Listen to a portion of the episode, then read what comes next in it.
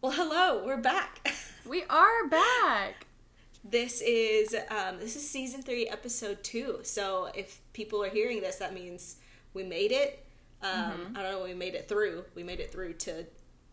Who could one. say these days? I mean, I know. There's really no telling. Honestly, it's a wild ride getting here. Probably. Um, I don't even know that, but I can probably predict that that's true. um, but we are back. That means um, that by now we would have done the whole season three premiere. We would have launched our new merch. We Mm-hmm. would have had a, our Ladybird watch party. Hopefully it's that went well. Yeah. The future. Um, so we're back, and of course, um, we're we're back true to Cinema Rolls form, and we're going to be talking about um, some women empowerment. Women. Our favorite topic, women. If you wanted to Um, describe this podcast in one GIF, it would just be the Saoirse Ronan women GIF. Like that's it. Just that's true. women.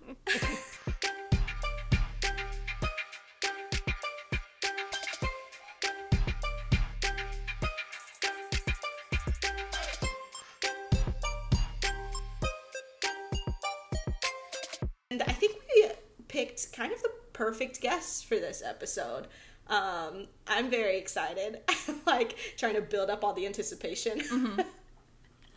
um, yes, but today on our little podcast, we have a person who I am such a huge fan of, um, personally. Uh, but you know, I could gush about that all day, but that might be a little a little weird. but um, I'll let her go ahead and introduce herself. We have Rosianna Halse Rojas here. Hi. Rosianna, thank you for being here. Oh, thank you for having me. I'm so glad to be invited on. It's so nice to also just do different things in this very um, monotonous world Yes. right Yes. now. But it's I'm so excited to talk about films and women. Yes. Films and women. say. That's all we do here. Um, do you want to tell the people who you are? What Yeah. you do? So How you um, got here? It's always hard to talk about what I do because I just I'm a bit of a scrapbook. I do everything. Um, Yes. But so I am a YouTuber. I'm a writer. I'm a film producer. I'm a podcast producer. Um, I work primarily with John Green, the author of The Fault in Our Stars, on online video and film and like philanthropy and basically any idea he comes up with, we're like, let's do it. um, and our most recent thing that we've been loving doing through uh, lockdown, but we started last year, is a book club called Life's Library. Um, and we've been doing some watch alongs with that as well, that hopefully we'll do more. Um, We recently watched the adaptation of Journey to the Center of the Earth from 1959 Gosh. which I grew up Oh. watching and was such a favorite of mine. And I somehow Very tricked cool. everyone else into watching it with me. I thought you were talking about the Brendan Fraser one, so I was like, No. "Ah." oh no, 1959. You've got Pat Boone singing for some reason many, many miles into the center of the earth. There's a duck called Gertrude. Um, they Wow. didn't have all the tech to do dinosaurs, so they glued like little stegosaurus bits onto lizards. Like it's all great. Amazing. That's incredible. That's incredible. Yeah. What Innovation. a lovely time. Yeah, it's practical effects. I love practical effects. Like that's I, that's one of the things that Absolutely. just so much fun to be like, how did they do that? Oh yeah, that's weird. Oh yes. Um, I love watching like behind the scenes videos of those types of movies. Yeah. Where you're like, what? How did somebody have the brain to think about doing this? yeah, Kinda like wild. it's funny. You watch something like 2001: A Space Odyssey, and it looks so good. It's a little boring, to be honest, if we're talking about. but it looks very good, and you're just like, how is this possible? This was made in like what? Was it 50? It was either 59 or 69. One of the two. I, It was I want to say made- 59, but I don't know. I think I'm just picking. I think one. it was it was really really long ago. Um, and I'm just blown away by how good it looks. And then you watch something like Gravity, and it's like very animated, and you can tell that the ship is CGI, and you're like, this looks. How does this look worse? like, like- even even Sandra Bullock looks animated. I'm not totally sure that she was Yeah. really in the film. Uh, Yeah. Right. I mean, doesn't she just look like that in every film though? Yeah. she just Breathing looks really like hard, animated. um, being upset. I'm a Gravity hater too. Let's add I'm more gathering. movies to the list. the only good thing about like, it is it- its runtime. Uh, it's it's funny that you um mention 2001 because I recently was about to watch for the first time Doctor Strangelove. I've been watching loads of black and white films for some reason. I've never seen Mm-hmm. it. Um, and I actually had to go off and do a work call, so I didn't finish it. But even just like the Mm-hmm. title sequence, I was like, this is so contemporary. Like, I, I've Mm-hmm. seen this on YouTube channels, I've seen people using this font. Um, I mean, Kubrick is definitely ahead of his time in Yeah. every way. in, in every, like, he was predicting YouTube beauty bloggers and like what they'd make. Mm-hmm. Amazing. Very I love that.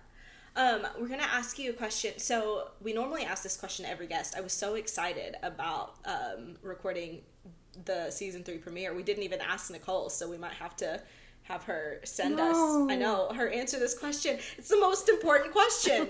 um, we start off by asking our guests just. What is your relationship with movies like? If you like them, why do you like them? If you don't like them, what are you doing on this podcast? But also, why don't you like them? Um, if you have a complicated relationship with movies, that's fine. That's a safe space for that too. Um, but just what is your relationship like with movies? Did you grow up with them? How do you feel about them now, especially you know during the pandemic? Just you know, how do you feel about movies? Um, so I definitely grew up with them. I have two older sisters who are eight and nine years older than me, so there's quite a big gap, and it meant I watched things like Arachnophobia when I was like six. Um, so there was a lot of definite like in, inappropriate quote unquote film watching from a young age, and it also means that a lot of the films that I consider like films I grew up watching are films like Overboard and um, Crocodile Dundee, which are like real 80s hits, but not so much 90s. Um, so I was always a bit like not watching the films that my friends were watching. And um, we never owned any like, well, we owned very few real VHS. We always owned um, things that were taped off the TV.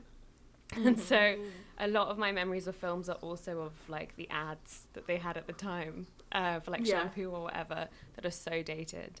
Um, and and going to the cinema was like really special. I remember that. Um, yeah, we didn't really like rent films because it was expensive. Um, but then when I became a teen- teenager and I like had babysitting money and I could, I had my job and stuff, um, going with my friends was such a fun thing to do. Like I really remember the one that weirdly sticks out is watching Avengers Assemble with my friends. oh my gosh. And like I hadn't grown up with comic books and I, I didn't have a connection to them at all. But I remember just watching it being like, this is so much fun. like this is great. And and that being such a specific experience. Like I didn't think I was gonna love this and I thought it was amazing. Um, so I think actually like with friends that became my introduction to cinema as an experience. Um, and uh, yeah, now I'm just like, I miss the cinema all the time. I did get to go quite recently when they reopened again. Um, in the run up to Tenet, they showed um, Inception again in IMAX, which I just Oh, love very so cool. much. And um, and then my friend loves uh, The Dark Knight, so I went with him to see The Dark Knight as well, and then saw Tenet. Uh, but other than that, I've just been in like hiding Yeah. from the cinema and missing it. I know. Yeah. No, absolutely. No, have you? Uh, I don't know what it's like there. I I keep talking about like because drive-in movie theaters are my kind of like savior right now. Wow, yeah. like that's giving me like the it's fill it's like sort of filling the emptiness. Yeah. Not Yeah. quite, but sort of. And then uh, obviously like LA Sarah, she's like if I go to a drive-in movie, I have to drive like an hour there and, an Yeah. hour and I'm back. doing it. I'm still doing it. She's doing Oh wow. There's actually they're doing Beyond Fest, so um, they're premiering a lot of scary movies out here in LA at a drive-in. Um, and Oh, I that's pretty fun. oh I bought tickets to see Freaky, which is the new it's Kathryn Newton and um and what's his name Vince Vaughn. Um, and it's like a body swap Oh, yes. movie, but it's in the vein of like Happy Death Day. Um, I got tickets to see Saint Maud 2, which is a new A24 horror movie. Oh, and I'm like so freaking excited. It is gonna be the highlight of my year, probably. Yeah. Um, but yeah, I am gonna have to drive two hours round trip. To go. Wow. And so do you choo- like? So I've never been to a drive-through because we didn't really have them here. Like they started to have like a couple as like special events now because of the pandemic. Mm-hmm. Uh, but like also no one I know drives or has a car, um, which is Right. like kind of crucial. but do you tune that in on the radio? Is that how they play the audio? Yeah, Yeah. Oh, yeah. that's so fun. Yeah, so It's- like each screen or each movie, it has like its own like channel, and you just yeah. like yeah, Wow. yeah. hmm Yeah, I went and saw that. Broken Hearts Gallery the other day, um, and it I was actually really I saw Tenet I saw Tenet at the drive-in theater. Oh, wow. Um, and like that was very uh, interesting because as so like. Uh, other Sarah hasn't seen it yet, and this is not a spoiler. But Tenet I'll for me be was like the kind of movie. It was yeah, it was just the kind of movie where like if you miss like two seconds, Yeah. you suddenly are like, I don't know what's happening. And so like because it was at the you know at the drive-in, there would be like a moment where a car would just kind of like drive past to like find a spot or like whatever and you know pass in front of us and I would be like I don't know what just happened and I no longer know what's happening and Yeah. I'm confused or like the radio like cuz you're in control of your own sound system. Oh wow! And the sound like, is you're actually listening in a really bad in car. that film because it was all filmed on IMAX cameras, Mm, and and, they're it like was so just noisy. like yeah and i was like what did what did he say what did she what did he say? who's what Yeah. just like what what are The- they saying The only subtitles Um, that pop over when the blah sound effect Yeah. goes, Yeah. so it's just or like when the when the plane comes on, it's like we did this for real. i was like what is happening and there's also um again because it's it felt like a whole experience because like Rosianna you know there was like a whole plane s- Yeah. scene moment and there's like a moment with that plane and then we saw a plane fully drive over the drive-in theater and I was like this is too real Oh, but wow, also yeah. that plane was very loud and I was like I don't know what I'm very overwhelmed there's some I was like, obstacles to it for sure, is what I've noticed. But it's Yeah. it's helping me a little bit, but I don't know. And um, Indianapolis had so the Heartland Film Festival actually did the whole film festival in conjunction with that with the Tibbs Drive-In Oh, Theater wow. because Oh, I love they were like we have to do yeah they're like we have to do this film fest how and so they just like got a bunch of the screens there and showed a lot of the movies. I associate it so strongly with that. Um, uh, oh my god, what's your your massive cinema? uh, AMC. Is it AMC? Yeah. At um, Yeah. Castleton Mall. like Yes. that's my memory Yes. of Heartland. Yeah. Oh, yeah, I I have a. forgot, I've. I've shared the story on the on the podcast before. That's the at Heartland Film Fest at that AMC where I like almost fought a man oh. just to go. I almost fought a man to go and see the movie Waves. oh my god. Hey, speaking of no, fighting men, Good. female empowerment. There we go. That's a segue. That's good. Sarah Handloser's the best. You were just like at waiting for your moment, and you just came in and crushed it. She's the only one that keeps this podcast on track. Ugh, she That was really that was good. It was just too good to pass up, you know. so today. Yes. so today, what are we talking about today? Yeah, we're talking about movies that are empowering to us as women. Um, and Mm-hmm. that can mean a lot of things, I think. I think that, you know, empowerment can be like sexual empowerment, can be like empowerment from fighting and standing up for yourself, like physically, or it can just be empowerment of like seeing something on the screen that you're like, I thought I was the only one that thought that or did that. And somebody just put it into words. And now I like feel justified in existing this way instead of feeling so weird. So yeah, uh, Yes. I don't know who wants to. You know, Sarah, you want to kick it off with an empowering movie? I can. I can kick it off because I I'll say this movie and then I don't necessarily want to like go into it. I'll just say that very recently I watched Yes God Yes, which stars Natalia Dyer, and I'm just just gonna say after that movie I was like I feel better. Yeah. Just about my life. I don't. Yeah, that's it. There was a short version of it um, that I watched last year, I think. Um, and so I watched the short, and I remember watching the short and going, "I want this to be a whole movie," and then finding out it was going to be a whole movie. It's like, did that just this is for you." incredible." yeah, I was like, they did that for me. How empowering! That that movie is fantastic. I, me and Boston just watched that the other day. It's so good. yes, I Um, loved uh, it. and I just like her performance in coincidentally it too. watched it as well, like two, three weeks ago, and I was like, "This is Wow. amazing." I just bought it on iTunes, and I was like, "I've never heard of this. I'll watch it." And and and she's fantastic in it as well. Oh my She's gosh. so good. So good. Her performance, I I mean, I'm, you know, like obsessed with her anyway, as most people Stranger are, I think, Things, because yeah. of Stranger Things. Um, but I so I love her. I hate her character on Stranger Things so much that like yeah. I had a yeah, where I was like, do I like how do I how do I hate Nancy but I love her? Like, how do I Nancy is kind of a pick me girl, is she not? Like,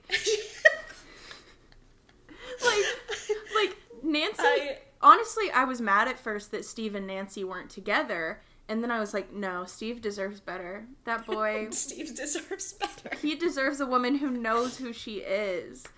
You know.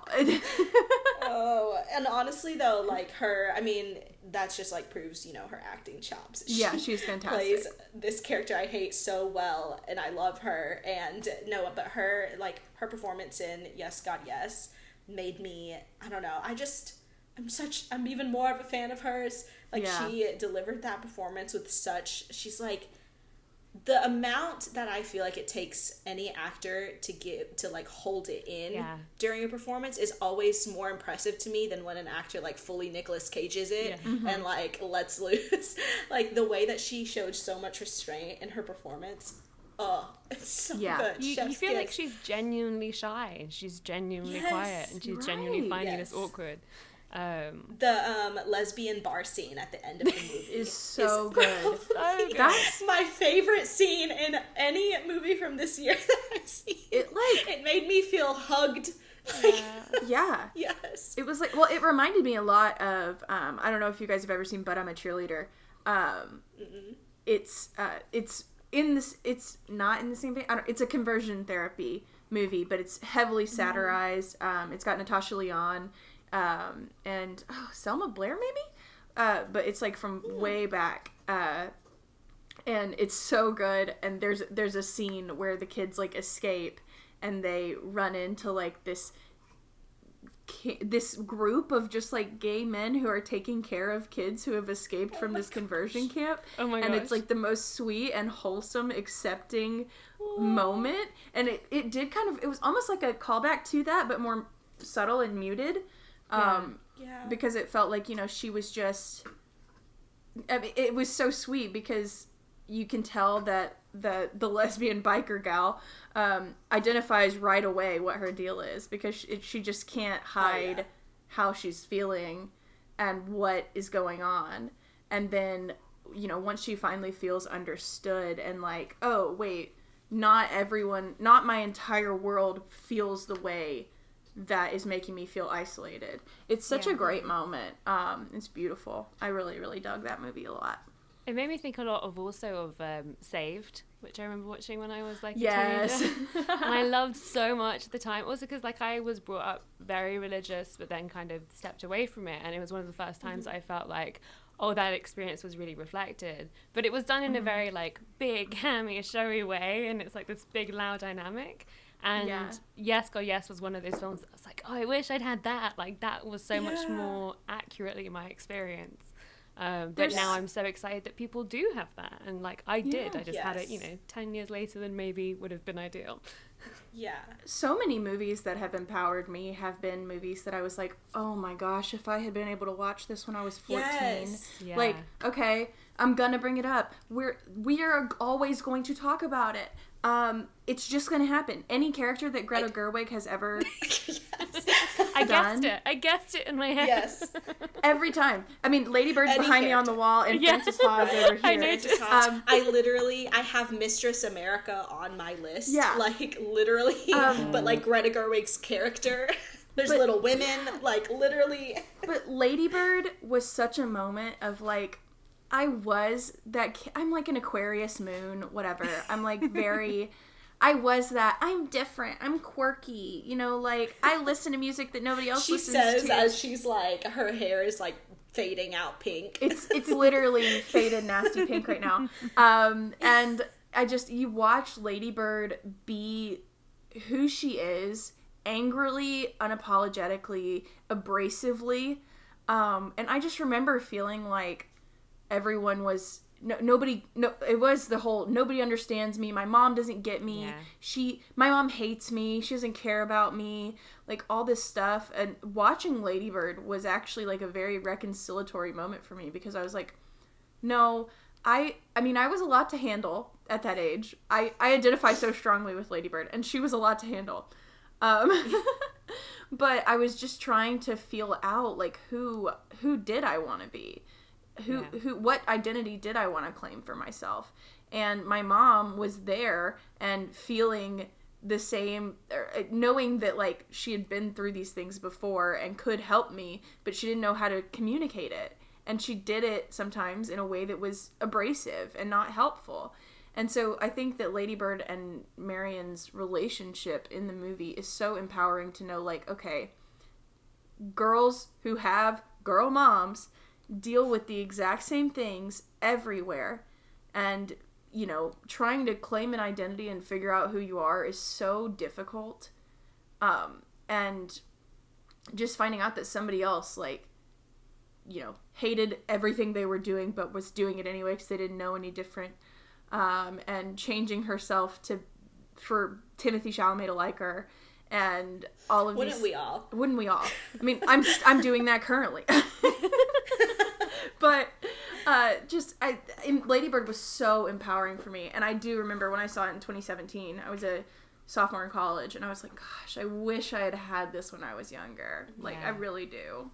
Yeah, I specifically wrote down like Ladybird relationship with mother. like that's mm-hmm. such a specific. one. There are two like the two big things that I think of with that are the um, opening scene, obviously, like that transition from like listening to the mm. audiobook and then like suddenly fighting, just felt Yes. so real. And then also the scene in the thrift shop where Yes. it's just kind of like, like, you just tell me I'm pretty. Yes. And like that sense of just like utter betrayal from someone, like you're feeling insecure and you're not sure, and you're mm-hmm. but then you're excited, and then suddenly the mum having the power, like feeling like the mum has the power to ruin your day or like ruin something. Um, but then also now, like the more and more I rewatch it, like the more I see it from Marion's perspective as well, and like yeah. how it just kind of comes out of her mouth and she doesn't realize sometimes what she's saying, Yeah. or she does realize what she's said, but a second too late. Um, Yeah. And I just think that, yeah, that relationship is so beautifully painted and so Mm-hmm. real. It's so wonderful because it is it is so real, right? Like you as when you're a ladybird, when you're a teenager, you're like, my mom does this stuff on purpose. She's older than me. She's perfect. She should understand what she's doing and change it. And that's not the case. Parents are human. And Marion is so human. She's written so you know, she's real. Like she's not a TV mom where they do everything right and and they always have the sage advice when their daughter comes to them with some issue. She's imperfect. She's like, Ladybird, you frustrate the crap out of me. I have a very stressful life and you make it more stressful. But at the same time, she wants to be that good mom for Ladybird. And I mean, obviously, the ending scene is heart wrenching. Um, Yeah. The moment where they have these parallel experiences of like getting emotional about driving in Sacramento. And she turns around to go back to the airport because she's just heartbroken that this is that that this is the last thing she's not said to Ladybird rather. But um it's so beautiful and then the second that Ladybird is out on her own, that maturity comes upon her of like I don't know anything. Yeah. And my mom was right about a lot of stuff, even if she did it the wrong way. There's so much grace and forgiveness that comes from that, and I think it's really beautiful um, the way that it's that it's played out by Greta Gerwig. So good. I want someone to like do a compilation of all of the times we talk about Lady Bird on this podcast. And just like just compile it into just one long form podcast that literally it probably would last a full twenty four hours. I'm guessing. It deserves it. It we does. devote a lot of time to talking about Lady Bird on this podcast. Does it And I mean, Um, I think we could go like through Greta Gerwig characters all day, but Rosianna, do you have like a non Greta Yeah. like movie? So big one for me, um, which was one of the few real VHS that we had growing up, um, because I think someone was moving house and gave it to us, was um, Erin Brockovich, and that was such a big film for me because I watched it before even I fully understood it. I think I must have been like 10 or so when I first watched Erin Brockovich, and I wasn't, there were a lot of nuances of the film that I didn't get, and the, you know, even the plot of what was happening. But I saw so many of the choices that she had to make. And, I, and that was, I think, something that I gravitated towards immediately was like, this is a woman who has been put in a really unfortunate circumstance and she has to pick between shit choices. Like, she has to pick mm-hmm. between things that aren't good options and she has to push and, and really, I don't know, I, I was kind of brought up in a sort of microculture of like, you don't push, you don't be loud, you don't be visible, you disappear. And then that's sort of enhanced by Britain as a culture of like polite and proper. And you know mm. even if someone like skips ahead of you in a queue like you tut and you frown but you don't like say anything. Mm. And so mm-hmm. here was this woman portrayed by Julia Roberts being you know Julia Roberts and Right. big head and brilliant. Um saying i will take up space essentially is what it what, what communicated to me. I will take up space. I will get what i want um, because this is important and because there are things that are standing in my way that might not necessarily be the fault of this person behind the desk but that doesn't matter. Like i still have to do it. And it was that Yeah. just um, proactiveness of her character that I think really spoke to me. And it wasn't until many years later when I realised that not everyone grew up with Erin Brockovich on VHS in the house that I realised what an important film it was to me because I was like, oh no, that is one of my favourite films.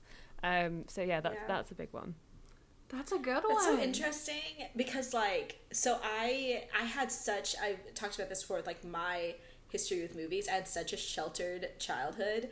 Like I didn't see like when I say like oh I wish I had this movie when I was younger. I mean that and I also mean like I just wish I had any movie like this when I was younger. And like when I think like that concept you just said of oh that was pivotal for me as a child. And I'm like what did I watch as a child that make made me like want to be who I was or whatever. And the only thing that I could think of was the Lizzie McGuire movie. Hmm. That's like the only thing that I thought of just then. I'm like, Hilary Duff, Lizzie McGuire, You know, pop some, star. sometimes I think it is so empowering to like find out, oh wait, like yes, I'm in a small town, but people actually do travel and stuff and like Yeah. Yeah. leave.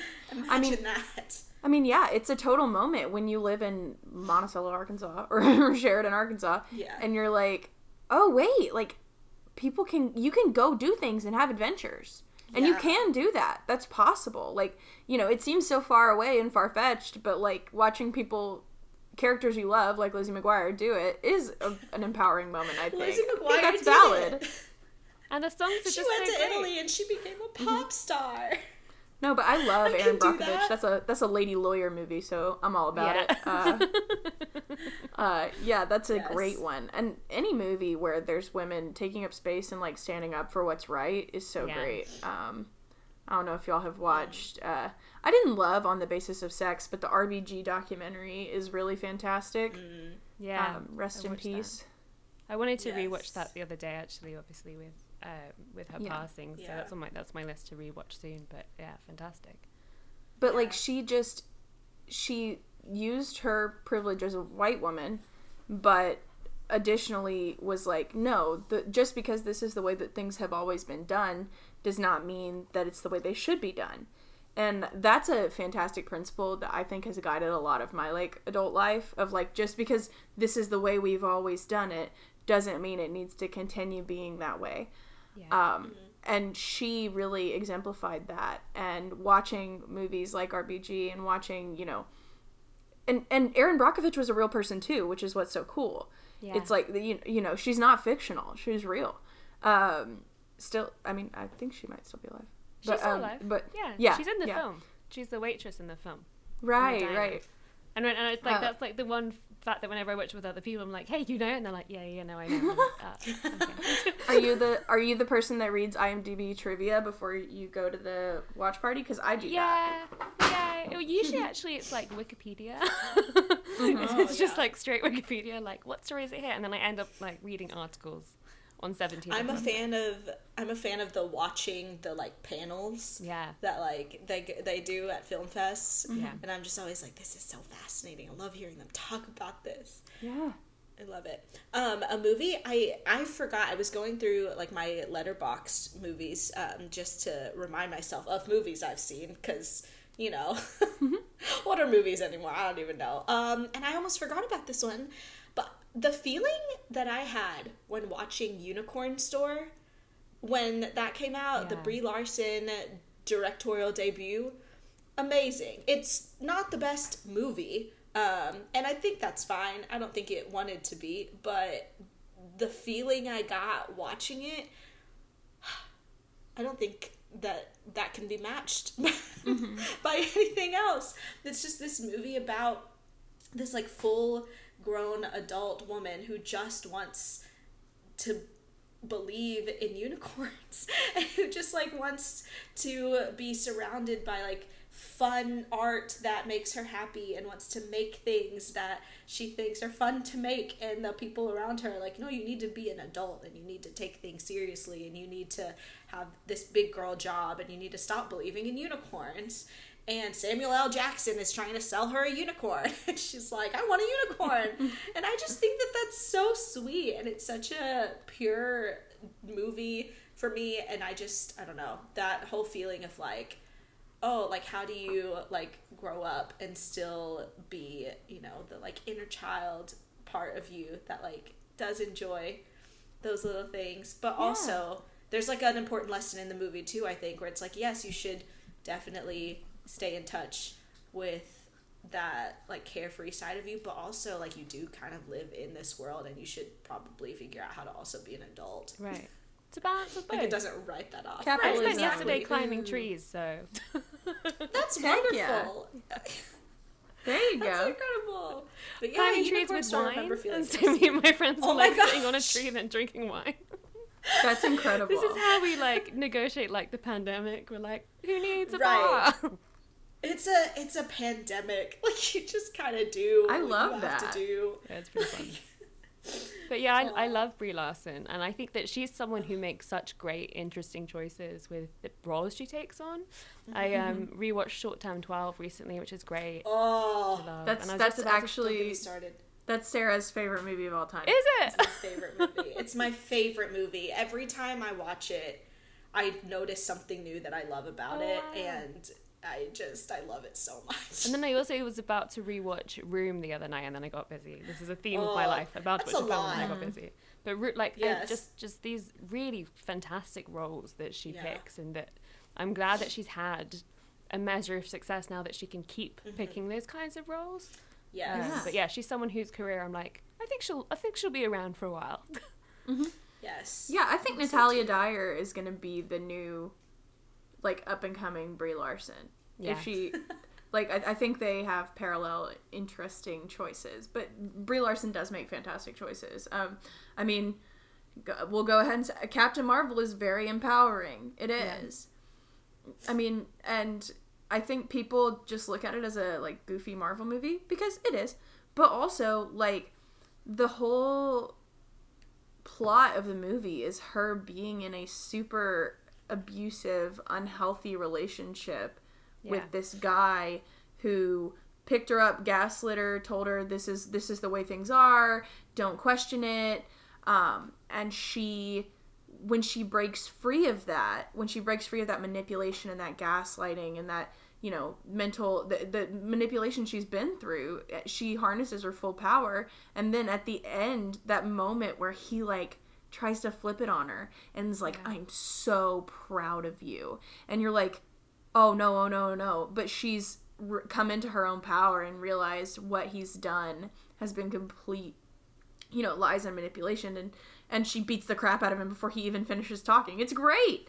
I Yeah. i think that that moment was such a healing moment. Like i've been in i've been in bad relationships before where men you know told me that basically what i thought just wasn't true that i was crazy for overreacting to things um, and it's it feels so good and vindicating to watch a woman escape that even Yeah. fictionalized um, so yeah i think brie larson makes great empowering choices and captain marvel was definitely one of those for me Yeah, and it's like you have that montage, which is like really cheesy, of course, of like the kid getting up. But I found that so moving, and I was like, I know that this is trying to press all these I emotional cried. buttons, and it's working. And that is Yes. the story of women. Like women experience terrible things and get up, and it's the story of so many Yes. marginalized communities, like experience terrible things and get up. Um, and I just thought that that however they displayed it, like on a just a, like the metaphorical level, the story is so solid. Um, And yeah, I love it. It was so much fun to go see as well. It's just like oh an my exciting, gosh yes exciting moment. it's got cats Aw. it's got It's got what, what more could you want really i mean so good. It has young Samuel L. Jackson. 90s music yeah. Yes. All the references has- was so great. Like I was like, yes, nostalgia train, keep it going. Her landing in a blockbuster is hysterical. Like, Brilliant. Oh my so goodness. funny. so good. So good. Um, so Yeah. good. Um, I was also thinking about um, how how I haven't talked about this movie um, on the podcast recently enough. That's a lie. Um, eighth grade. Ah, yes. it's just yes. come on. Another ladybirdish like, oh, the life did suck at that time for many Yeah. people. Yeah. A24 just think- being like, hey, we've got more. Oh my gosh, right? I could we could just start listing A24 movies. That's really all Yeah. we have to do here. Yeah. Um, but that one especially because of the way what's fascinating about 8th grade to me is that yes, like the character of Kayla Day is incredible and I will always look at Kayla Day and go like, "Oh, I feel that. Like I I am Kayla Day. That's great." But more so the way that Bo Burnham talks about that movie, the way he talks about writing that movie and how he says all the time he's like this is a movie about eighth graders. It's not necessarily for eighth graders. Yeah. um, it's just about them. He's like you'll find a lot that movies about eighth graders are really weird and cheesy and pandering and like that's okay. They're for eighth graders. And he's like this movie's just about them. This Yeah. is this is about being in eighth grade and this is about being a girl in eighth grade. And how he didn't approach it in this like in a weird way of trying to teach a lesson through it. Like as he was writing this movie he was like i'm not trying to like give an opinion on eighth grade or eighth grade girls or technology or social media or friendships or families. Like i'm not trying to say anything. It's like it's just this is how it is. And you can get what you get from that. And i think that that was the perfect choice um, because that's just the most accurate. And i don't know there's always like and Rosianna you might be able to like speak into this a little bit there's always like this criticism of very specific coming of age movies mm. being very specific to like the American middle school and high school experience. Like I think a lot of people I heard like criticize Booksmart because they were like, "What? How? What? Yeah, like- like, like, what is that? They're like, oh, every single person in this high school is going to an Ivy. Like, yeah." Which I'm is like, that's what you're hung okay, up on? Fair. Yeah, Like that's fine. right. Uh, and like true, even like- like, criticism of like Ladybird where they're like this is only specific to like middle class suburban American high school life. And I'm like, okay, sure, but like there's universal stuff, whatever. But like I don't know what it's like like do you like do you watch 8th grade? I feel like it's universal, but I can't really speak to that because I did experience literally 8th grade in like a weird town of like weird people. But I feel like so there's like a kind of a distinction I think I have to make because like I feel like in general there is yeah an experience of imported American films of you're watching stories about generally quite wealthy but like they like mm-hmm. seem middle class but you're actually like no you're rich uh, teenagers right. in our stories like in you know, my like one of my favorite films growing up was Clueless and still is and I love Clueless or like just these these kind of exaggerated portraits of wealth. Like you even see it in just yeah current films like I don't know. I was going to say current films, and then I was going to say High School Musical. That's where my head was. just current. yes. like when people go No, to like that's true. house parties and stuff, or like Easy A, Right. and you just like see these houses. I'm like, oh no, you're rich. Like you're you're Right. rich. So like that's one Yeah. thing, and we definitely there is definitely underinvestment um, in UK stories and specifically from communities that aren't wealthy and don't live up to this like like period dramas get so much money but you don't have the same kind of budget mm. for like stories about people who just mm-hmm. live their day-to-day lives however eighth grade I, th- I mean i think is an astonishing film and is and feels very separate to that for me because it feels like it's doing something very different mm. and so there was a huge gap between its release in the US and it getting distribution in the UK that I think was like nearly a year. And so Yeah, we- I do remember that. Yeah. massive. And we were all just like desperate to watch it and especially like I've been on YouTube now for I think 14 years or something, Mm-hmm. um, and so many of my friends I know have also been on YouTube. So we all like grew up watching Bo Burnham, Right, um, right. and so when it finally came out, my friend Jack invited me to a screening, and he had like a plus one for it, and I was like, yes, I want to see it. Um, Eighth grade. and I was crying so hard watching Yeah. that film because not only was it this very honest representation of what it felt like to be that age, but it was also specifically about a kid who was watching YouTube videos and was trying to do them and was Yeah. trying to fill that space that like she couldn't necessarily take up in her day to day life. Um, Yeah. And mimicking what she saw around her and just like just the heartbreak of like being that age and like trying to be beautiful because that seems important. Um, and because beauty seems like something you know that you could it's like a currency that you can trade in for love and comfort and all of this stuff. Um, i don't know like i just remember the scene where her dad talks to her around the campfire and i was my just gosh. like sobbing. And my and jack like turned and looked at me and was like you okay And I was just Well, like, I no, think I'm not. I think that movie too is such. I think it's so empowering, and you don't realize it's a problem until you see it solved. But the accurate casting of Yeah. Elsie Yeah. Fisher as an eighth grader. I Yeah. mean, Yeah.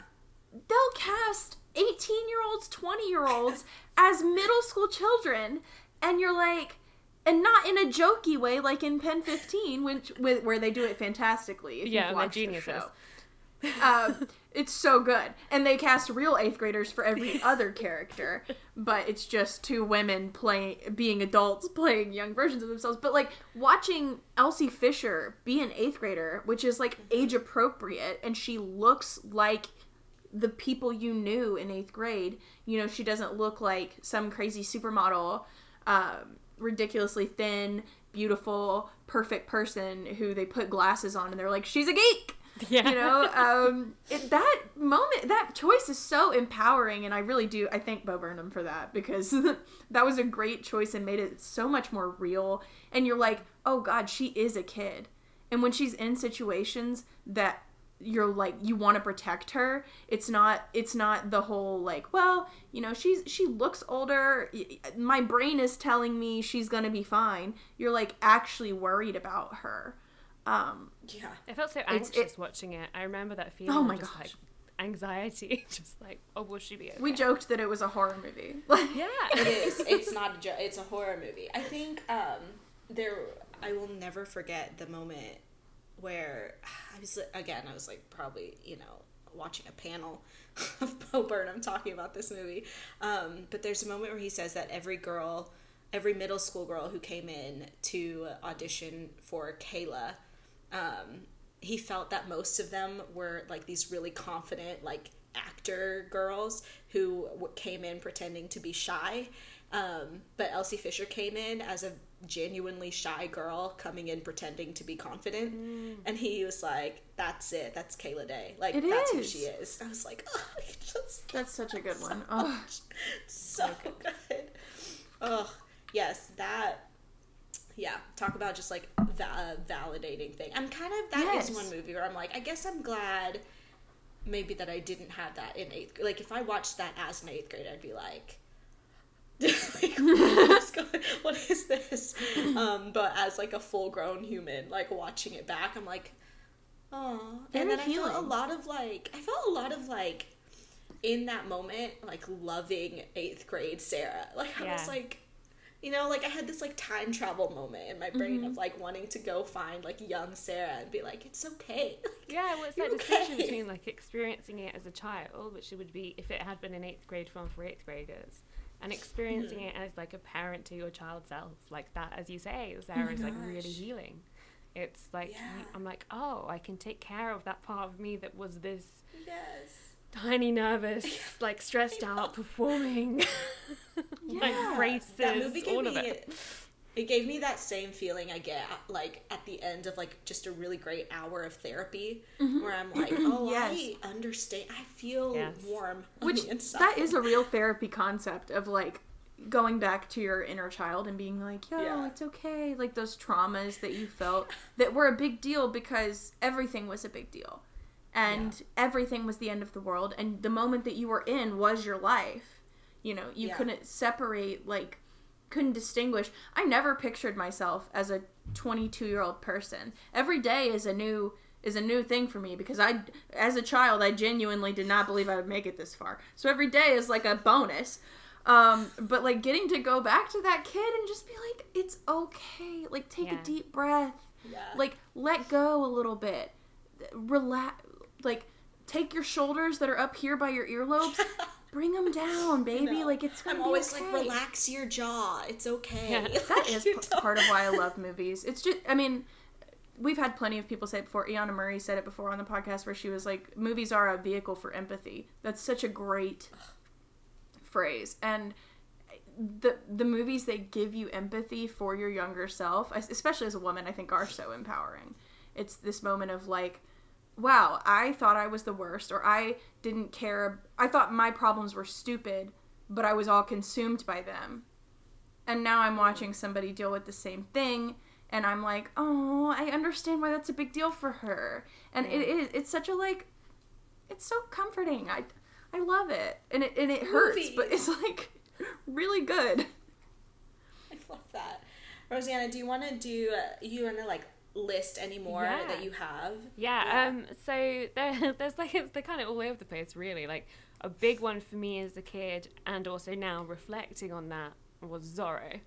Um the Mask my of Zorro. yeah. Incredible. Um and now looking back at it I'm like Wow, a film like there's so many Mexicans in this film, but no Mexican actors.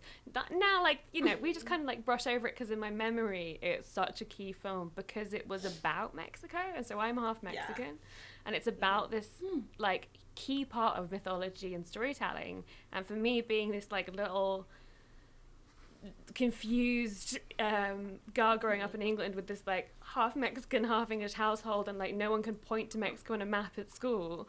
Like it was so wonderful to have this connection to my culture on film. And then also the other thing that now I realize looking back is like I totally fancied both of them.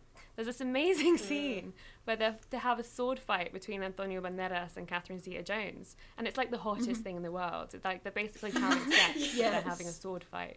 Um, and like now, when I like think about how I felt watching it, I'm like, oh, I I was like aroused by both of them. You're like, oh, I understand. I was bisexual and I didn't accept it.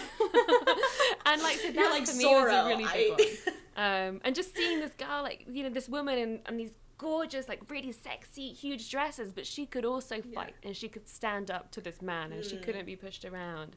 Um, and she's expected to be like demure and pure and all this stuff, but she's like, no, Mm-hmm. I'm gonna like rip off my skirt and go and fight like that. Yeah, those that's kind of like she was my superhero figure, I suppose, growing up. Yeah. Keira Knightley in Pirates of the Caribbean is like that too. Yes. A very similar vibe of like, you know, yes, she's flirting with Orlando Bloom, but also she's kind of having a key role in this pirate story. Like she's not totally just getting thrown around as a as a gal in the movies. Like she's doing things. You know, she's smart. Yeah. She she is talking pirate code to them and saying she wants a parley. Like that's freaking cool, you know? Like she's she's really cool and I totally get that of um of being just wow, like women.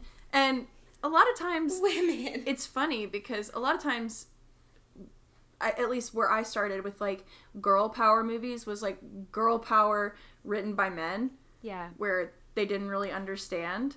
Um, and that's fine because then I get to watch it perfected in women making movies about Yeah. girl power and women making real stories about real women that you can resonate with. Um, yeah, I totally get that. I love that.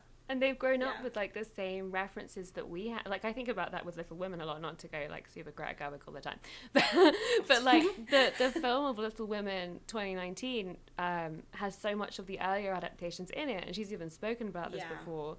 But it, it kind of has that feeling of memory because it's pulling from these earlier adaptations of it as well. But it is that very thing of like perfecting it, of taking the story again, telling it in a new way, playing with the structure.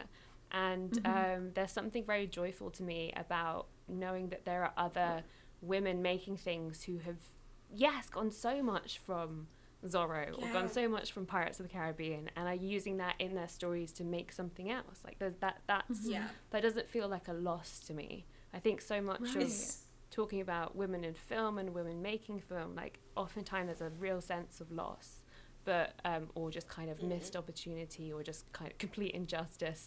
Um, but with that, I'm like, oh no, this is exciting. There's potential there. Yeah. Right. It's like this like decades and decades long collaboration Yeah. of like all these women being like, oh, like that character in that movie that was almost it, but I didn't like how this happened.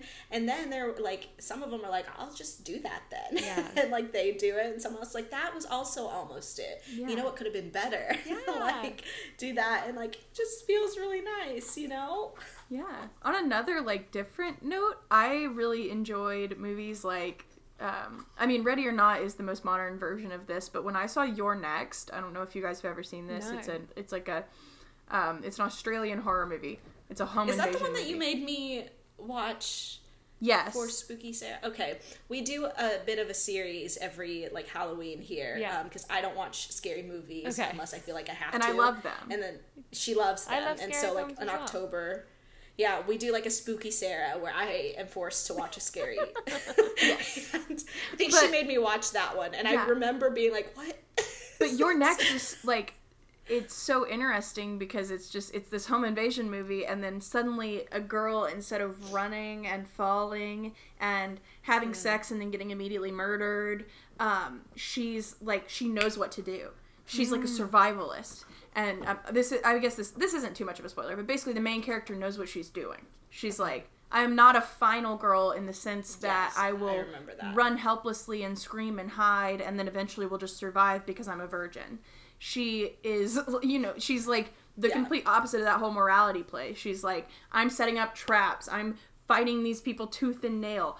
I you know i'm not going to run down into the basement when i could run out the front door. Yeah. like watching something like that after loving horror movies so much and you know watching movie after movie where you know the the big the blonde girl with big boobs she's drinking at a party she walks over into the woods with her boyfriend and she gets absolutely murdered because she was having sex. Um you know I, watching movies like that was probably pretty toxic for me at a young age um, without me realizing you know a, a lot of slasher movies you don't realize it's a morality play until you're older then you're like whoa it's kind of messed up. Um, slut shaming but with murder.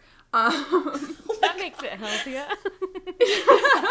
yeah, so watching something like You're Next, where it's like, oh, this female character is not just going to be killed because of things she's done. She's going to stand up for herself. She's going to figure a way out of this um, bad situation. She's not going to be stupid. Um, It was just such a good moment for me of like, wow, okay, like girls kick butt.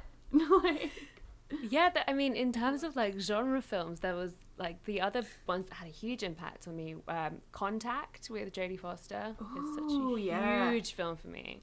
Um, and Solaris, which I watched recently, like the two, not the cool older one, but like the 2002 version with George Clooney in it. I think is brilliant, like as a depiction of both depression and the male gaze. Like it's so self-aware of that. Um, And then I was thinking of another space one. Um, but like movies. space as a setting for that is so Yes. is so interesting to me and horror is another setting and just Yeah. these ways it feels like theater like when you're watching it you're like we have Yes. this Yeah. stage and that's how we're telling the story um, Yes. and that's how we're playing with it oh the other one i was going to mention which is a huge film for me another one that we had on vhs that we recorded off the tv that people are like that's not a good film and i'm like i don't care shut up it's important to me is deep impact Oh. with Téa Leoni. Okay. yeah, yeah.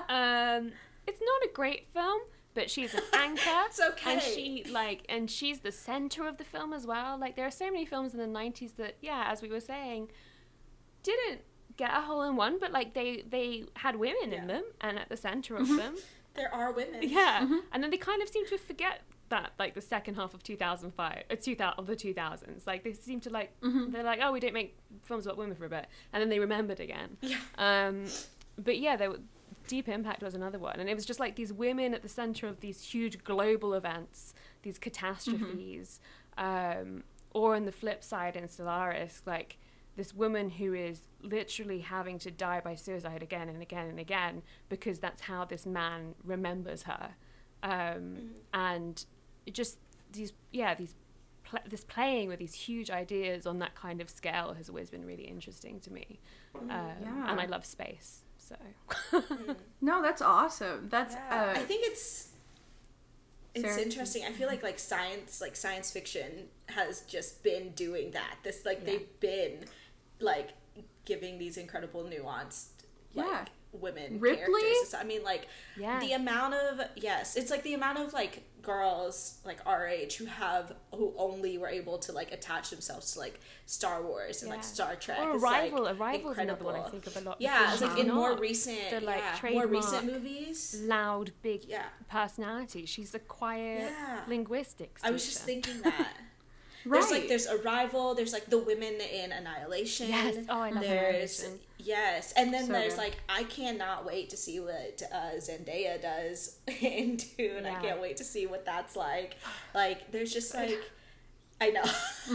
I haven't watched the trailer. and I'm not watching the trailer, so oh, okay. I'm holding Smart. myself. Honestly, It's really hard to not watch the trailer.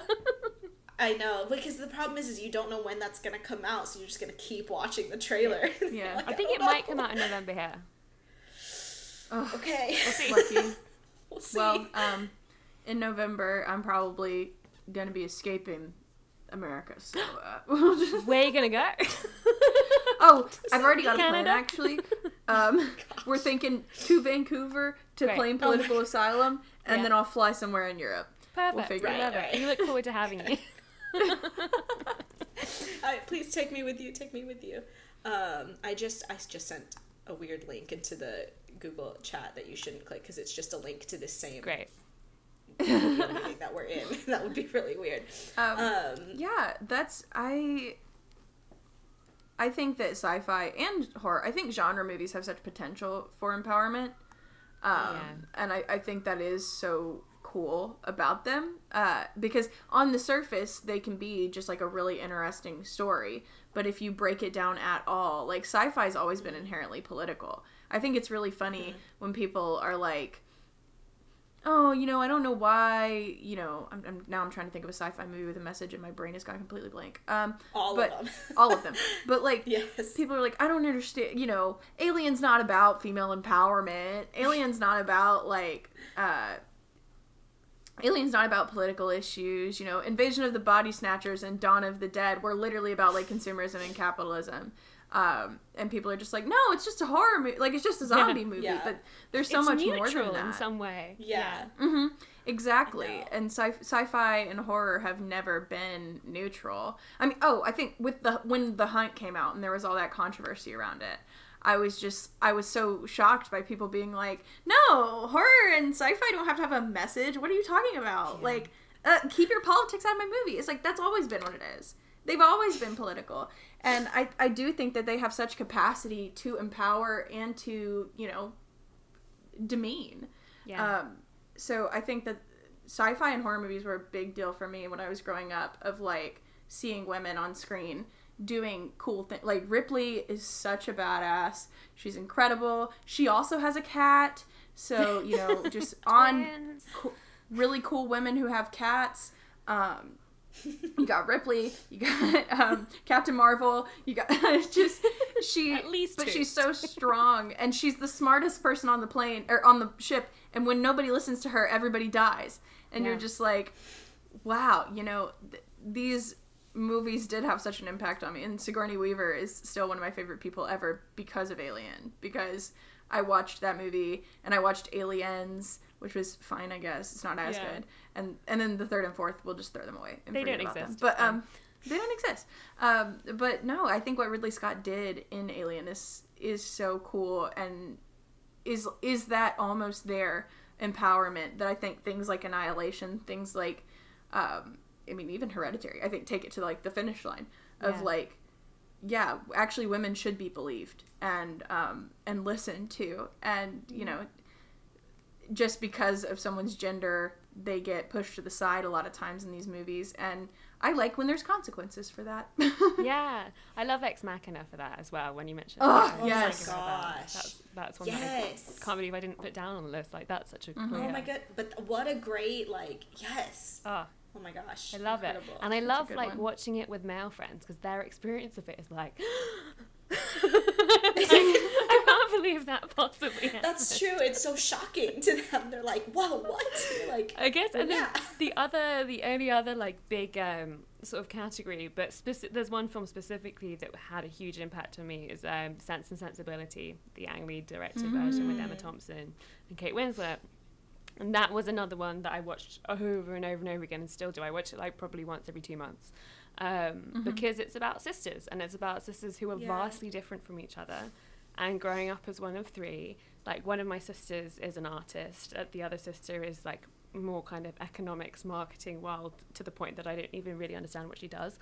Um, and we're just we're vastly different people. There's a huge age gap, and I think the the adaptation really captures that so well and just captures that sort of like why do you never tell tell anyone how you're feeling? Like why don't you express things? Why isn't your language the same as mine even though we're related?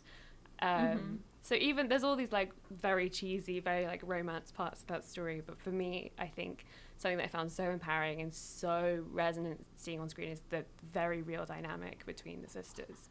Um, so yeah so you've got like space and then you've got Jane Austen period dramas. I love that. No, that's The that's two so genres. fantastic. That's Yeah, all we want. absolutely. I kind of want to. Before I kind of want to just really quickly before we even get into the BuzzFeed quiz. I think it'd be pretty like important if we talked about like what we haven't seen Yeah. yet in movies that like could be that next step to like being empowering because like I know for me like although more than ever I feel like I see a lot of like my personality in like certain movies I still don't have like the closest thing that I can think of to feeling like understood culturally is the farewell Oh. and even still like as much as I love that movie I like I don't feel like a heavy like personality like connection to Billi Yeah. um and all but as i still connect with like that feeling of like not quite knowing like what part of your culture you are in but even with that that movie i feel like isn't even 100% about that. Like Yeah. it plays with it a little bit but it's so much more about like about family and about you know saying goodbye and like what that means. But mm-hmm. like i'm like waiting for the day that there's like actually this movie or any movie that like deep dive explores like what it means to not know what parts of your culture like you're allowed to like claim or like belong to whatever. And there's a lot more asian cinema lately but like i'm filipino and there's like not a lot of just like coming of age filipino cinema. Um and there is a lot there's like some pretty well known like filipino movies but they're usually like only about like which it's not like this isn't important but they're almost exclusively about like poverty in the philippines Right. and like yes great let's talk about that but also let's talk about like another side of it you know and so um, i feel like i want to see more of that in movies what do you guys want to see more of I mean, it's- this it's- is an open letter to all We're just gonna have to make uh, these. I mean. Yeah. yes I mean, it's definitely like it's even in all the films I mentioned today, like they're so white, they're so Yeah. white, they're so straight. Most of them. Captain Marvel's totally gay, Yeah. but like all of the other ones are so straight. yeah and mm-hmm. like that's just you know if i um if i get something from it that isn't white or straight it's me bringing it to the film it's not inherent Yes. in the film mm-hmm. and while i value that very much like it's not fair and also like i'm like mm-hmm. white as hell kind of like white passing bit emphasis on the Yeah. white like i can't imagine what it's like not to see yourself reflected in your stories and also not to see them reflected in the stories that other people are watching and seeing. Um, and like in, in in see you know it's improving it is changing but also just like yeah. it's frustrating that even having the privilege of having so many stories about London being told in general and Londoners and the UK like that, has not there's not been a shortage of stories of that um, in cinematic history or TV history but so few of them reflect the actual experience of what it means to live in London and like, which is this like cultural joy of like every single person you talk to is from a different place. Yeah. and you'll have mm-hmm. like 17 fantastic conversations and it's not even lunchtime. But again and again you have like the same kinds of people being pushed through as like the stars of what it means to make a film about the mm-hmm. UK um, and that's very frustrating but yeah on the other side I, I would love to see more films from um, the Latin American perspective, but specifically the Mexican s- perspective. Like Roma was a really big film for me um, that I just Oh, absolutely so wept good. the whole way through. Like I thought it was just an absolute masterpiece. Um, and. Alfonso Cuarón is one of my favorite directors, so like it was just Mm. ah, like I don't know, Yes. I owe him my life. Um, so, but things like that, like that, I would love to see more of that. But then also, yeah, joyful films that um, just happen to Yes. sort- like the one that comes to mind. I know it's not perfect. I know it has many problems, but the feeling I had watching Crazy Rich Asians. Like was Mm. so joyful because there was so much in that Mm-hmm. about growing up between cultures and as you were saying Sarah like not knowing which part of your culture you can claim Mm-hmm. and yeah to have to sort of like find that in little pieces from different stories that like Yeah. only tangentially relate to your own experience is exhausting so yeah Yeah. I loved Crazy Rich Asians, which I understand that as a white person, I necessarily um, need to have a grain of salt with that. But that I I totally see that. I guess for me, like obviously, I, I really want to see more diverse films um, because uh, movies are an empathy machine. If you can see it on the screen, you can feel it. yeah you know a lot of the time um and I, I i would love to see you know and truly feel with other cultures absolutely. I mean if we're talking about my representation i would like to see more like i don't know people grappling with their christianity in a way that makes them productive and extra liberal and um, loving to people to the least of these quote unquote whatever you want to say but um like that's been something I've been grappling with a lot growing up and coming to LA from Arkansas from the heart of the South. Um, it's, it's been really interesting for me to be like, no, I, I definitely am. St- I still believe these things, but I believe them so differently from the way it's ever portrayed Yeah. in a movie, from the way it's ever felt in a movie, and I just kind of I don't know that that's something that I sort of wish for, but also there's so much rep- over representation of like people just like me from middle class Midwest America. Um, you know, uh, I guess I do. I wish for more joyful movies about diverse cultures. That's a great way to put it, Rosianna. Um, because you know you do have so many like tragedy porn movies about Yeah. like black youth.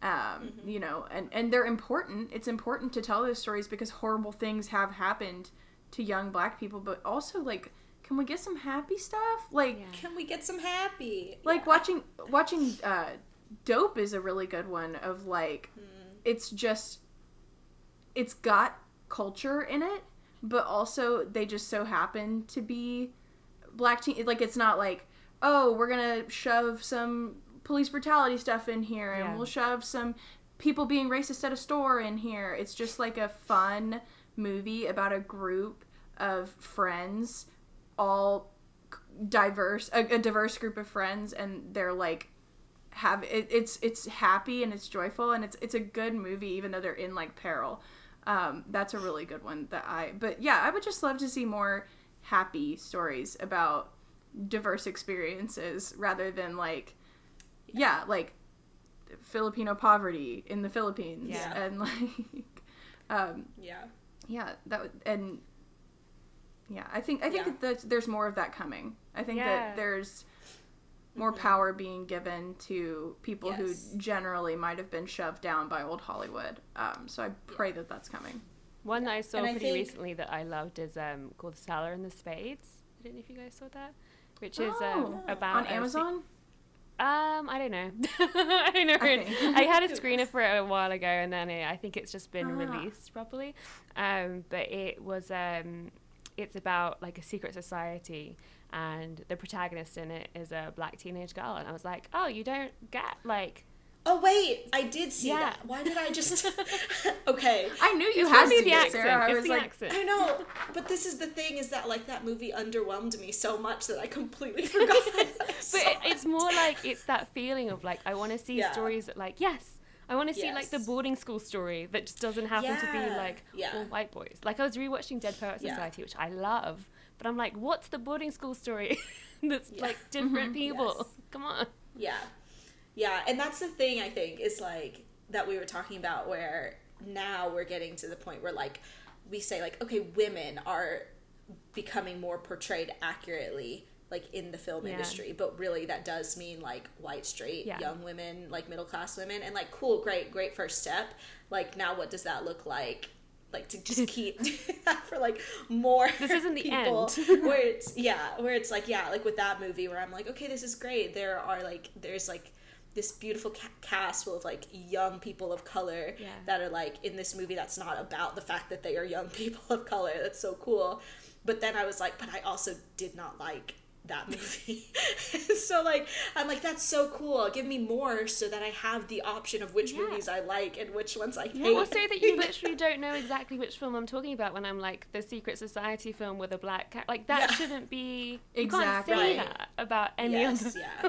like Yeah. Or like when you say things like if like if I want to be able to be like the happy rom com about queer characters and you're like, oh love Yeah, Simon, exactly. that's it. Like you're like, I want more and I want them to be better than Love Simon. yeah, like we like cry. we get a we uh you know just recently that trailer for um what's the the Stanley Tu- the new Stanley Tucci movie. Oh yeah. Oh, was like- yes. I was like, that's great, but gay tragedy. Here we go again. Right. it's like, I was like, okay, we get like, it. one of Portrait of a Lady on films, Fire. Pack I'm it like- up. Oh, it's so sad. I'm like, I love Portrait of a Lady on Oh. Fire, but I don't want to cry every time I watch a movie about being gay. Yeah. Just sometimes I want to be happy. I love it. Um, okay, so I sent a link to a BuzzFeed quiz party in Oh, the um, the chat for the meet here, and then we are each going to take this fun little quiz on our own um, and see what our results are for this BuzzFeed quiz. And so, honestly, at this point, I don't understand why BuzzFeed doesn't sponsor this podcast. They we give them so much free advertisement. It doesn't make any sense. So, the quiz that we're taking is. Um, this quiz will reveal which iconic female character of the 2000s you are, which is just very topical. I'm so. Um, and so, of course, the first question is pick a man. As little feminist quizzes begin. Uh, yes, oh of God. course. Um, we Oh. have Leonardo DiCaprio, Shawn Mendes, Rami Malek, Timothée Chalamet, Michael B. Jordan, and Harry Styles. I didn't know we were gonna rip me apart in the first question. Oh no, I mean, I have my friend Tom is an incredible portrait artist. He did a portrait of Michael B. Jordan, and I have that print hanging up in my bathroom, so it is the first thing I see every morning. I just uh, watched Fruitvale Station recently for the first time. oh, Ugh. so good. Speaking of sad films. oh my Yeah, god, right. that one hurts. Ugh. Ugh. Okay, D- Tim, D- Timmy or Harry? I'm hurting. Oh no. I picked Harry just because it's more age appropriate for me. yeah. Okay, I'll go Timmy. Okay. And I'm too Um, old for pick- Leonardo DiCaprio. You're Unfortunately, over 25. that is true. You have an expiration date. Um, okay, pick a celeb bestie: Bella Hadid, Kim Kardashian, Selena Gomez, Zendaya, Madison Beer, or Kendall Jenner. Is there It's Zendaya. only one correct yeah, choice? Zendaya for me. Yeah, that's Uh, I, Anyway. I don't want to be her best friend. I just want to date her. just. I'd, I'd like to be her. I'd like to be friends with her. I'd like to be with her. I'd All like of the to- above. Yeah. Um, pick a cute outfit. Um, Ooh, this love is good that. for the podcast. Um, Oh wow, these are these are. I mean, I feel like the last two are exactly the same. Uh, They are literally the same. Uh. Um, I have to pick. I have to pick um, high waisted jean button up outfit. That's my That is your brand. whole. I'm kind of Yeah. torn. I I'll might go go with this cute like crop slightly. top. Yeah, I like the little crop top, but I also sort of like this like oversized. I think I'm gonna go with like this oversized top that has bananas on it. What is? Oh, it is And a is banana. I was like, are those hot dogs? Heck yeah. It's very like Kelly figure. Kapowski, I which is my vibe. Yeah, I kinda love, love that. okay, pick a flip phone. Ah. oh my gosh. I Why never had a flip phone. Me Really? either. I had. I had a no. I did. I had like a weird like LG phone at one point. I I mean, I kind of want to pick the Razr, like- but then I also like this silver thing. Yeah, I like whatever this girl's got going on that's holding it up to her ear. That's neat. with the little antenna. That's, that's Uh-huh. pretty neat. I think I'm going with a Razr because it'll fulfill my middle school fantasies. Yeah. Yeah. Um, how would you describe yourself? Kind, funny, ambitious, pretty, empathetic, or smart? Pretty. None of them. my favorite personality trait is how pretty I am. I'm mean. I'm not funny. I'm not ambitious. I hate everyone. I'm dumb. Gosh. Um, Um, this is so. This is always This is a weird, question to answer. empathetic. not us not being able to describe ourselves because we're women and wish Right. not to be perceived. Yeah. We're like, oh, Oh. I don't want to be. I don't want to like. I know I'm smart, but I don't want to say I'm smart because then people will know that I think I'm smart. My favorite. Uh, oh, I've been catching myself when I say uh, I don't know if that makes sense because Ah. it's a qualif. It's such a qualifier of me saying Yeah. that because I'm afraid people will think I'm like being presumptuous or whatever. So I totally know what's going on. I've said something that makes a lot of sense, and I'm like, I don't know if that makes sense. Um, validate me, please. That's such a good point. I do that on um, email. I always use. I don't know if that makes sense. Or let me know if that doesn't make sense.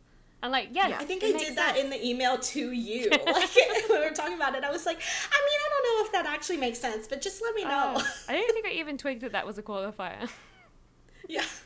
It, no, it, it's one of those things that I didn't realize until very recently, and was like, oh my gosh, I say that when I am afraid that people will Yeah. think that I know too much. yeah. I say, is that okay? A lot. Yeah. Which is like, ugh. I'm like, I'll say something and I'll say how I feel about something. And I'll be like, is that all right? And I'm like, ugh, Yeah. it's fine. What? Ugh. Okay, we're gonna I, pick I a said I'm empathetic because I am Yeah. pathetic, and that's in there. Mm. Um, Me too. I went empathetic. I, I chose smart because, you know. Whoa. you are smart. I know. Sorry, guys. of these houses, I'm gonna have to go to the one with a swimming pool because I mean, it, a like it also yeah. looks cute, but it has a swimming pool, and that's like the only thing that's important to me. Yeah, I'm these going are all for like a frame cabin in the woods because Cute. Yeah, I am gonna have to go with this one with the rotunda. It's just it. It looks Yeah. like I could live out my cottagecore fantasy in the woods behind that. So yes, It's like good. cottage core, but like max. yeah, more like cottage hardcore. Am I right? Mansion core. no, you're not. okay, pick a purse. Um, Oh, none of these. I also don't, don't I guess the like any of backpack. these. Backpacks are practical. Maybe not the like Republican one. like what? Oh, I didn't even think of that. I was like, oh, that's a nice elephant. that is pretty clearly not a Republican symbol. um, I could go for like I love a good listen. I love a good backpack. I love a I good love like this don't have to green hold it with my arms. the green bag's cute. Hmm. like leaving my arms free. Yeah, I like having a bag. I Um, like. I like just not having to. You put it on, you kind of forget know, about it's- it. W- Yeah. Being a, a woman, It's am not I very right? Or like fanny packs. Yes. fanny packs. Um, So available on teespring.com forward slash stores forward slash cinema rolls pod. We do be Cinnamoroll having fanny fanny pack. packs. You know we call them bum bags. Shameless plug. I love that. That's so much better. That makes a lot of sense because I feel like the like fanny pack as a word has a different context. Yeah, fanny's fanny- different. Your fanny. fanny is your means vagina. va- fanny means vagina. Yeah. Yeah, yeah, yeah. Uh, but it, in it's your vagina slang. pack. Yeah. Like, you just have it. That's yeah. Um, what type of music do you listen to? Country, pop, rock, R and B, rap, or K-pop? Uh, K-pop. No, I'm kidding. Um, rock or pop? I'm gonna pick rock because I guess it's probably. Mhm. I don't know. I do Um, both. I'm not an either or. Listen My to. aux cord in my car has been broken, so I can't play music from my phone, and so I've been exclusively back, going back to my Arkansas roots and jamming to country music no. radio. Oh my gosh. Yes, Are you I kind of. I've never felt more myself. like, Sarah's in the car jamming to like real women vote for Oh Trump. my gosh. oh my god. The songs that I heard when I was in Indianapolis, I was like, I would like tune into some of the lyrics sometimes and be like, "What is this song saying?" there are some of them where I'm like, I'm gonna pretend I didn't hear that. Mm-hmm. It just makes me feel like I'm back in Arkansas for a second, which isn't always good either. But you know, it's somewhat restful, you know. it's like somebody Yeah. else was paying the bills at least. right, right. Um, I'm gonna go. I am gonna say pop because Mm-hmm. I love pop music and people like to diminish it because girls like it, and that's pretty stupid. I love and Harry pop Styles music. knows that, and that's why we love him. Yes. Oh my gosh. Okay, so Rosianna and I got the same character. Amazing. Handloser got. Mia Thermopolis, I'm envious. I am also envious. Okay, but I am a I'm gonna Sharpay. read the description. So Rosianna and I both got Sharpay Evans. Um, the description says you are a perfectionist and a tad bit bossy. Your confidence is looked at as arrogance, but you don't really care what people think. You're talented, and your personality can be surprising at times. Surprising. Okay, if you rewatch High School Musical, Sharpay is almost completely justified. She's just like oh, a theater 100%. kid. Which honestly, the theater kid bit is why you got it, Sarah. Um, I, I, I don't know if Rosianna's a theater Mm. Kid, but Sarah is. It's very fair.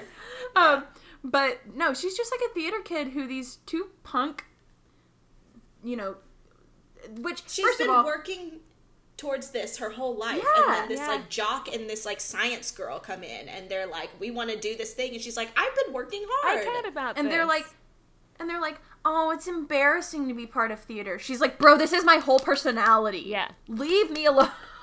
I think she's Stop a Leo, grappling and I with your think issues. that's why I got her because I feel you know she's got big Leo energy. She is a Leo for sure. Yeah, I got Mia Thermopolis from the Princess Diaries. Ugh, love that big, film.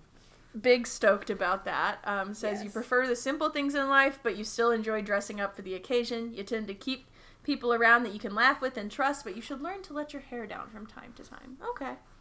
She just gets her hair straightened. I mean, that's her whole arc. Yeah, and She like takes her glasses hair is off. much better before. i know I tend to agree. She just didn't know how to take care of it. Like it was No. frizzy. and She needed some product. She would have she been knew good. hairbrush. like she did break her hairbrush, but That His was a good. think. I mean, that was somewhat an empowering movie. It did kind of have the grace factor of like, yeah. Okay, the girl changes everything about herself, and then things go right. But she also gets to be herself. She's just Mm-hmm. got a makeover. Like, listen her mom is amazing. Her mum is like Yeah. She so is. cool, and her apartment's amazing. There's like fire loft that she lives in. The Mm-hmm. books are great. the adaptation Meg like Cabot, Disneyfied a lot of it and made it like, no, Yes. she's attractive. but she ha- she ends up with chris pine in the end which is really period. Ultimately, Period. hope for. yes. That's really all you need is just to end up with Chris Pine. Oh, It's poor fine. Michael Moscovitz. Um, he tried so yeah. hard. Oh, well, I love this. Thank you so much for just, you know, chatting with us. Oh, it's been so much fun. Tell people just like where they can find all of your things on the internet. Yeah, so most of my videos are up at youtube.com slash Rosianna. Um, and then I'm actually about, well, not about to, but maybe by the time this goes up, um, relaunched my website, just kind of like letting people know what I do. Cool. and that's rosianna.com. Um, you know, Ooh, I'm, I'm lucky in that cool. way. Um, and then I'm on Twitter at Rosianna Rojas. And I'm on Instagram mm-hmm. at Rosianna Halse Rojas. So I know, I'm around. Yay. I'm online. Oh. Yes. What movie? Okay, this is our closer. What movie are you looking forward to? Dune. Yes. Mm. So much. Yeah. So much. That's all of our answers. We're all just like sitting in our rooms, like, just, like, holding our legs, just forth. doon doon doon doon doon doon. I'm also Zendaya- the other one. The only other one I'm like not the only other one that's such a lie. The o- another one I'm really excited for because I did grow up watching and loving the Bond films is the new Bond. Even though I'm like Will it be good? I don't know, but I'm just gonna watch it and I'm gonna have a great time and it's gonna be a cinema experience and I'll eat popcorn and the end. Yes, I love that. Yeah, I do. Um, yes. So um, you all can follow us on Twitter at Cinema Rolls Pod.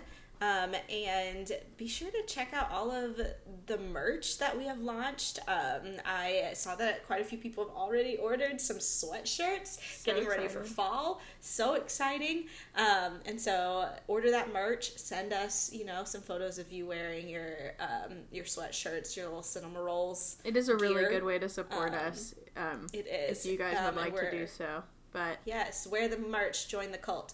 That's that's the whole thing. Very give us money, about it all. buy something with our logo on it, please. Send us a Yes, picture. um, yeah, exactly. Yeah. Um, so you can find us basically everywhere, and by everywhere I mean we have Instagram now. We have one whole post, um, which is very exciting. We Instagram's don't a great place for podcasts to for live, the audio, right?